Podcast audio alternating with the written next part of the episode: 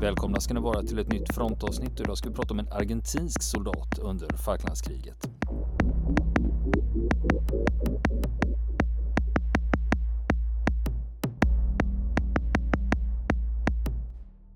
Ja du Niklas, vi är ju tillbaka i Falklandskriget nu fast från den argentinska sidan. Ja just det, just det. Kommer du ihåg vad eh, Goose Green heter på spanska nu? Eh, vänta lite, det var eh, Verdado. Nej, Verdado är väl... Eh, nej, vi, vi säger Verdado Ganso. Ja, Prado El Ganso. Prado. Mm, Just det. Prado Ja. El Ganso. Det var Prado jag inte visste vad det Nej. betydde, men det betyder väl äng eller... Just det. Precis. Precis. Och det är där precis som, som den här historien tar vid eh, nu. Nu är vi framme i slutet av maj 1982 och de har precis eh, Alejandro Cano och hans, eh, hans eh, kamrater har precis eh, tagit hand om sina artilleripjäser som hade sjunkit med den där transportbåten. Eh, och eh, de hamnar vid eh, det här lilla samhället Goose Green på eh, östra Falklandsöarna då. Och som eh, jag repeterar lite grann från förra gången, liksom hur, hur det såg ut så där. Vi, vi pratar ju om ett ganska smalt näs. Då att den här östra ön där de huvudsakliga striderna kom att stå om därför att där låg Port Stanley. Den är ju formad som ett timglas egentligen kan man säga. Den är ju avsnörd på mitten då. Av, eh, Ja, och eh, där ligger ju Goose Green eh, och eh, Darwin då, de här två, två samhällen då. Och det är ju ganska öppen terräng, väldigt kuperat då, kullar och åsar. Eh, gräsbevuxet och sumpigt då, och eh, svårt att gömma sig. Och sen inte så kul väder, någon gång på året eh, på det här stället då blött, fuktigt och väldigt blåsigt oftast. Och på det här näset då, vid Darwin, så hade argentinarna posterat en styrka då eh, som var understödd av artilleri, granatkastare, automatkanoner och kulsprutor. Eh, och den brittiska underrättelsetjänsten de hade ju underskattat argentinarnas styrka och förmåga på det här stället och det skulle ju höll på att stå dem dyrt under, under striden vid Goose Green då. Det var den 21 maj 1982 som den brittiska landstigningsstyrkan kom i land vid, vid en plats som heter San, Car- Car- San Carlos då. Rakt västerut från Port Stanley kan man säga. De förstärkte sitt brohuvud där under de följande dagarna. De grävde värn och försvarsställningar och väntade medan ytterligare styrkor fördes i land och underhåll och tung, tungt materiel och så vidare och så vidare. Så det var, eh, det var mycket aktivitet som pågick då men inte den typ av aktivitet som politikerna i London helst ville se. Eller generalerna, nämligen segrar på slagfältet. Eh, samtidigt så genomförde argentinska flygvapnet då flera uppmärksammade flygangrepp mot den här landstigningsflottan och skadade eller sänkte flera skepp. Och just de här flygattackerna och så bristen på synlig aktivitet på den brittiska sidan då. Att det inte skedde någon offensiv direkt eller att man, eh, man började marschera mot Port Stanley. Det gjorde att ledarna i Storbritannien då blev oroliga för att luften redan höll på att gå ur den brittiska operationen. Så att regeringen i London de pressar militärledningen vid Falklandsöarna att eh, eh, sätta igång en snabb offensiv där nere och för att man tidigt ska kunna visa upp eh, militära vinster som då liksom man kan växla in då mot politiskt kapital. Då. Eh, och det fanns ju saker i omvärlden som oroade britterna också och gjorde att man ville se snabba resultat. Och det var att FN pressade på för ett eldupphör. Och det var ju något som den brittiska statsledningen absolut inte ville se med argentinska trupper fortfarande kvar på Falklandsöarna. Eh, utan man ville, eh, ville se ett avgörande så fort som möjligt då innan, innan eh, det här man var tvungen att ge efter för eh, FNs krav på ett eldupphör. Så den redan fyra dagar efter landstigningen då, då är vi framme vid den 25 maj, så får eh, brigadgeneralen Julian Thompson, han är chef för tredje kommandobrigaden. Eh, och i princip då chef för större delen av den brittiska landstigningsstyrkan. Då. Han får order att anfalla de argentinska styrkorna vid Goose Green och Darwin. Och därmed alltså bryta sig ut ur, um, ur eh, brohuvudet och sätta igång, ta sig närmare Port Stanley. Och de som fick uppdraget att göra det här, ja det är ju Tupara då, eh, en bataljon, fallskärmsjägarbataljon eh, under överstelöjtnant Herbert Jones. Och orsaken till att det var just Jones som fick uppdraget Eh, att anfalla Gus Green, det berodde helt enkelt på att eh, hans styrka låg närmast åt det hållet. Och eh, han, i hans bataljon, där ingår det då tre skyttekompanier, ett eh, spaningskompani och ett eh, understödskompani och ett eh, stabskompani. Och man har understöd av tre 105 mm haubitsar. Och man har också en PV-robotpluton och eh, man har även eh, några helikoptrar som flygunderstöd. Och eh, som flygunderstöd har man även tre Harrier-plan då och eh, skeppsartilleriet på en fregatt i närheten, HMS Arrow. Så eh, det såg ju inte så illa ut, tyckte man då på brittisk sida. Men så var det ju det här då med att man hade fått motstridiga underrättelser om argentinarnas styrka och gruppering. SAS, som hade varit och spanat där, rapporterade att de bara hade upp, kunnat upptäcka ett enda argentinskt kompani på näset. Medan kommandobrigadens underrättelseofficer rapporterade att man hade observerat flera kompanier som både hade helikoptrar och artilleriunderstöd. Så det var ju en väldig spännvidd mellan vad de olika bedömningarna av den argentinska styrkan. Och vad Jones gjorde då, det var att han valde att tro på SAS, för de var ju de enda som trots allt hade varit på plats. Och det innebar ju att man, man underskattade den, den argentinska eh, styrkan på platsen rejält. För det visade sig i verkligheten då att den var ju inte numerärt underlägsen britterna, den var ju tvärtom betydligt starkare. Och dessutom i välbefästa positioner då. Eh, och ett, en annan sak som, eh, som eh, blev en lite av en black om foten på fallskärmsjägarna då. Eh, även om, de, även om de naturligtvis var vana vid stora, eh, stora fysiska påfrestningar.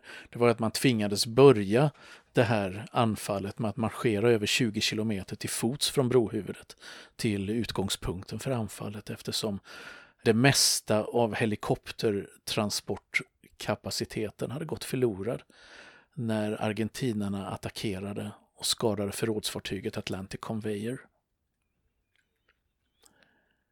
Så att eh, det blev ju att släppa med sig all, allt materiel eh, till fots hela vägen då inför anfallet då genom, under ganska dåligt väder. Och hur såg det då ut då mer konkret på den argentinska sidan? Jo, det var en hel stridsgrupp då. Eh, stridsgrupp Mercedes eh, hade den döpts till då under en, ledd av en överstelöjtnant Italo Piaggi. Eh, och den, den bestod av tre kompanier. Det var två skyttekompanier och ett jägarkompani. Det fanns också ett luftvärnsförband med sex 20 mm eh, Rheinmetall eh, automatkanoner och två radarstyrda Erlikon 35 mm som bägge kunde sättas in mot, eh, bägge de här typerna alltså kunde sättas in mot markmål. Och så hade man ett halvt batteri artilleri. Det var sex stycken Melara haubitsar, 105 mm då, eh, från fjärde luftburna artilleriregementet. Och vid en av de här pjäserna fanns alltså vår man Alejandro Cano. Flygunderstöd hade man också på den argentinska sidan. Pucara-plan utrustade med raketer och napalm som kunde ge närunderstöd. Och totalt så hade Piaggis stridsgrupp drygt 1000 man, nästan 1100 man. Britterna hade knappt 700. Eh, egentligen så var den här stridsgruppen bara en reservstyrka, för det var andra förband i den argentinska eh, garnisonen på eh, Falklandsöarna som skulle spela den aktiva rollen. Så var det tänkt, men det blev ju precis tvärtom eh, när verkligheten satte käppar i hjulet. Då. Och argentinarna de hade varit på plats några dagar. De hade hunnit göra värn. De hade hunnit lägga ut minfält och eh, ja, mäta in koordinater för artilleriet och så vidare. Så det här såg ju bra ut på pappret för eh, del då. Men man måste också veta att det här var bara en salig blandning av enheter från olika brigader som aldrig hade samverkat förut. Och det var ju också en, det var ju, det är ju också en svaghet i de här sammanhangen. För eh, det är ju, då är det ju ingen som vet om det här kommer funka i verkligheten, även om det ser bra ut på pappret. Om man aldrig har eh, samverkat och samarbetat förut. Och de här två skyttekompanierna som man hade, de bestod mest av, eh, av värnpliktiga som det inte var så mycket med egentligen då. Ehm, de var ju dåligt utbildade, bristfälligt utbildade, hungriga och frusna och blev ju allmänhet ganska illa behandlad av sina befäl. Ja, moralen var inte på topp. Liksom. Den var ju inte riktigt det. Eh, jägarkompaniet däremot var en elitstyrka i sammanhanget och där var, där var ju både utbildning och moral eh, på en högre nivå. Och generellt sett så ja, några enheter var eh, ganska motiverade medan många andra inte var det i den argentinska styrkan. Mm, för vi får inte glömma här att om vi tittar på de här trupperna, de argentinska, det är inte så att de är liksom krigströtta eh, på det Nej. viset att de har varit vid fronten och varit i strid i några månader, utan det här är ju faktiskt första gången de, de, de, kommer att sättas in i strid. Exakt, de, de står ju inför sitt elddop. Men eh, har ju haft eh, dålig logistik emot sig och eh, Eh, på grund av sjöblockaden och så vidare som gör att man, man börjar få gå, hungern har redan börjat märkas och ransonering av, av mat och eh, befälen har väl kanske inte gjort sitt bästa heller för att motivera dem till deras närvaro när det är kallt och blåsigt och man fryser på många olika sätt. Så att eh, det, det, det det hade de ju kunnat sköta lite bättre kan man säga. den sidan. Så det är ju just den dåliga logistiken det hade bidragit då eh, till dålig moral då långt före den brittiska, flott, i, i, brittiska invasionen var ett faktum. Men hos det fjärde luftburna artilleriregementet så fortsatte dock moralen vara ganska hög. Och även hos befälen i de övriga förbanden, även om det bland manskapet lämnade mycket övrigt att önska. Den 19 maj så, in, så hade de här trupperna som befann sig vid, eh, vid eh, eh, Goose Green då i alla fall fått en liten ljuspunkt för då hade en Hercules från argentinska flygvapnet passerat och fällt åtta ton konserver som höjde stridsgruppens humör lite grann. Så då fanns det ju mer att äta när striden väl började så kan man ändå säga att eh, de här båda styrkorna eh, var relativt jämbördiga, i alla fall numerärt sett. Motivationen och utbildningsnivån var ju betydligt högre på den brittiska sidan, även om man hade färre soldater. Och där, strax innan anfallet ska inledas, på småtimmarna, inför gry, före gryningen den 28 maj så har det ju inträffat en ganska ödesdiger sak på kvällen innan. Närmare bestämt i BBC. Det är ju så att där BBC har alltså rapporterat i sina sändningar om ett förestående anfall mot Ghost Green. Vilket naturligtvis gjorde de brittiska befälhavarna oerhört upprörda att, eh, att eh, nyhetsbolaget på det här sättet röjde de egna planerna. Och det här... Dess, ja. Det var dessutom, man sände det dessutom över BBC World. Ja, alltså, så hela världen fick veta det. ja, precis. Eh, och eh, man vet inte säkert, men sannolikt så hörde argentinarna på Falklandsöarna detta också och bli förvarnade. Och eh, jag tänkte berätta lite grann då hur, vi har ju ägnat oss åt det här innan, men det kan ändå vara bra att berätta lite grann om det brittiska anfallet. Så vi sätter det i lite perspektiv här då, vår, vår kära Kanos upplevelser. Det startade alltså den 28 maj och det, var, det, här blev ju alltså den första stora markstriden mellan den brittiska landstigningsstyrkan och argentinarna på Falklandsöarna. Och kort och gott så körde ju Tuparas framryckning fast rejält på grund av beskjutning från, eh, från de eh, argentinska ställningarna. Man hamnade ofta i korseld då, från KSP-nästen. Och en av de första som stupar det är ju överstelöjtnant Jones, Tuparas befälhavare då, vid en attack mot ett kulsprutenäste. Eh, hans ställföreträdare, en major, tvingas ta över och eh, fortsätta striden. Och när den här striden då har utbrutit så det här artilleribatteriet, eller halva batteriet som Kano tillhörde, det befann sig eh, ungefär bakom mitten av den argentinska försvarslinjen. Väldigt nära stridslinjen för övrigt. Bara några hundra meter bakom. Och eh, dit till pjäsplatsen så hade man under de föregående dagarna då transporterat 3000 granater till batteriet. Men man hade stora praktiska problem. Till exempel så saknade man helt och hållet radioapparater till artilleriet, för de hade sjunkit med den här båten. Så därför så struntade man i, eller så det var inte meningsfullt att sätta in en framskjuten eldledare.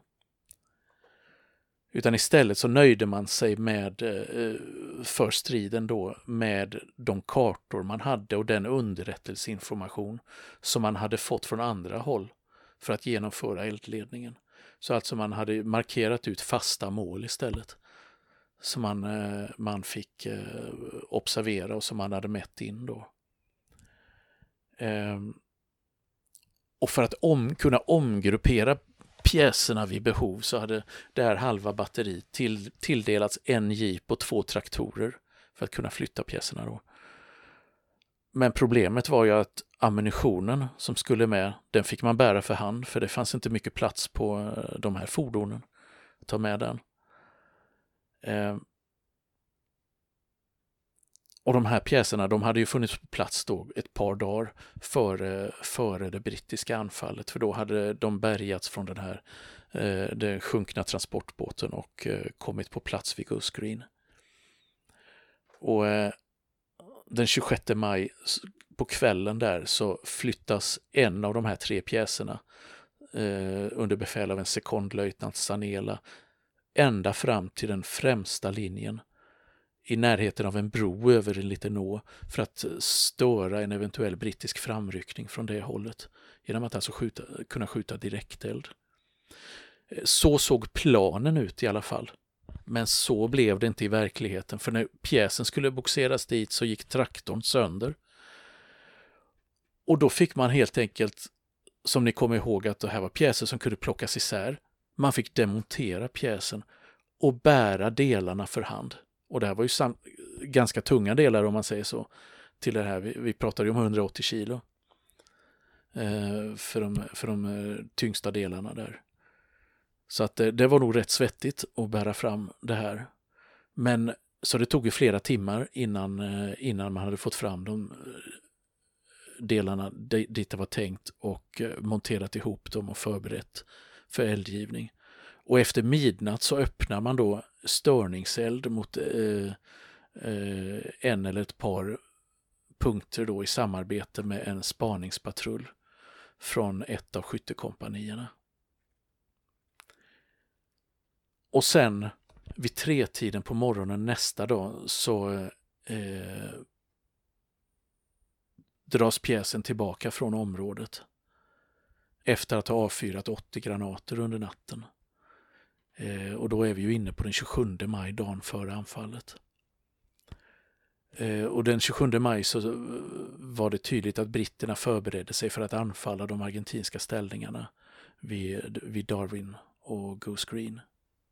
Mm, jag kan tillägga här mm. att eh, när det gäller just eh, de här förhållandena, just när man körde med den här typen av artilleri, det var ju väldigt blöt och sank och mjuk mark. Det gjorde att eh, innan anfallet där mot Goose Green så slog det ju faktiskt ner granater nära, eh, nära stabsplatsen. Mm. Men då var det ju det att marken var ju så mjuk och fuktig så att granaterna gick en bra bit ner i marken innan de detonerade. Mm. Och det gjorde ju att sprängkraften gick ju så att säga upp. Eh, den, den, hade det varit eh, hårdare mark så hade de ju briserat direkt när de slog i marken här. Ja, och splitterverkan det, blev ju rätt begränsad det, också då. Ja, precis. Så det räddar ju en del brittiska liv när det slog ner granater ganska nära dem. Men uh, hade det varit andra förhållanden så hade de stupat eller blivit sårade. Men här i det här fallet så klarar mm, man sig. Just det. Så framåt midnatt så var en av de här med Lara-haubitsarna redo att skjuta på maxavstånd för att trakassera ett brittiskt fartyg eh, ute vid kusten. Man hade skjutit mycket störningseld för att trakassera britterna som förberedde sig att anfalla Darwin. Så mot slutet av den 27 maj så hade de här tre pjäserna enligt argentinska uppgifter avfyrat sammanlagt 1800 granater. Eh, men då hade man ju ingen eldledning utan eh, man sköt ju på koordinater istället, fasta koordinater. Och nästa dag då när anfallet inleds så återigen så grupperas en av de här tre pjäserna fram för att eh, beskjuta de brittiska positionerna. Men de överraskas av Two Paras framryckning och drar sig genast tillbaka då till den bakre pjäsplatsen igen. Och en framskjuten brittisk eldledare rapporterar under dagen då att det argentinska batteriet då fortsätter att strida trots att det råkat in i en artilleriduell. I så fall uppfattades det i alla fall som att det var en artilleriduell och om det nu var en artilleriduell då mellan två batterier då så, så var den ganska ensidig. För argentinarna kunde inte alls upptäcka varifrån det brittiska artilleriet sköt. Samtidigt som britterna verkar ha varit omedvetna om det argentinska batteriets exakta position. Så därför kan man fråga sig om var det verkligen en duell eller inte. Eh, om, man om ingen, ingen av dem såg varandra eller, eller visste var den andra fanns. Men, eh, men granater slog hur som helst ner alldeles i närheten av pjäsplatsen. På förmiddagen då eh, vid tio tiden, alltså flera timmar efter att striderna börjat, så öppnar alla argentinska pjäser en koncentrerad eld mot brittiska fallskärmsjägare som rycker fram i öppen terräng. Och sen under hela dagen där så, så fortsätter man att beskjuta förbestämda mål då. Och ibland sköt man trots att ens egna trupper ibland var mycket nära, kanske bara 600 meter från pjäsplatsen då. Och de var ju så nära så att man kunde skjuta med sina egna, med pjäsernas egna sikten. Då. Och eh, de sikterna de hade man hämtat från pansarvärnskanoner och, och monterat på de här, eh, på de här haubitsarna. Och eh, sen på eftermiddagen där så attackeras en skolbyggnad i stridszonen av britterna och det här är saker som vi ska återkomma till i Kanons berättelse. Eh, och då sköt, då, då, då ger de här haubitsarna eld mot skolbyggnaden tillsammans med en 35 mm luftvärnspjäs. Och byggnaden förstörs då av en fullträff av en 105 mm granat. Under striden så befann sig ammunitionsförrådet 200 meter bakom pjäserna. Och dit kommenderade argentinska flygvapensoldater hjälpte till att bära fram granaterna för att man skulle ja, förstärka, förstärka artilleristerna då. Och kunna upprätthålla då en, en snabb eldgivning. Eh, under hela den här striden den dagen så drabbas det här halvbatteriet av förluster på två sårade. vid 16-tiden så kunde batteriet inte skjuta längre för att de brittiska fallskärmsjägarna hade kommit alldeles för nära. Då var de bara 400 meter bort från pjäsplatsen. Då eh, omgrupperas pjäserna.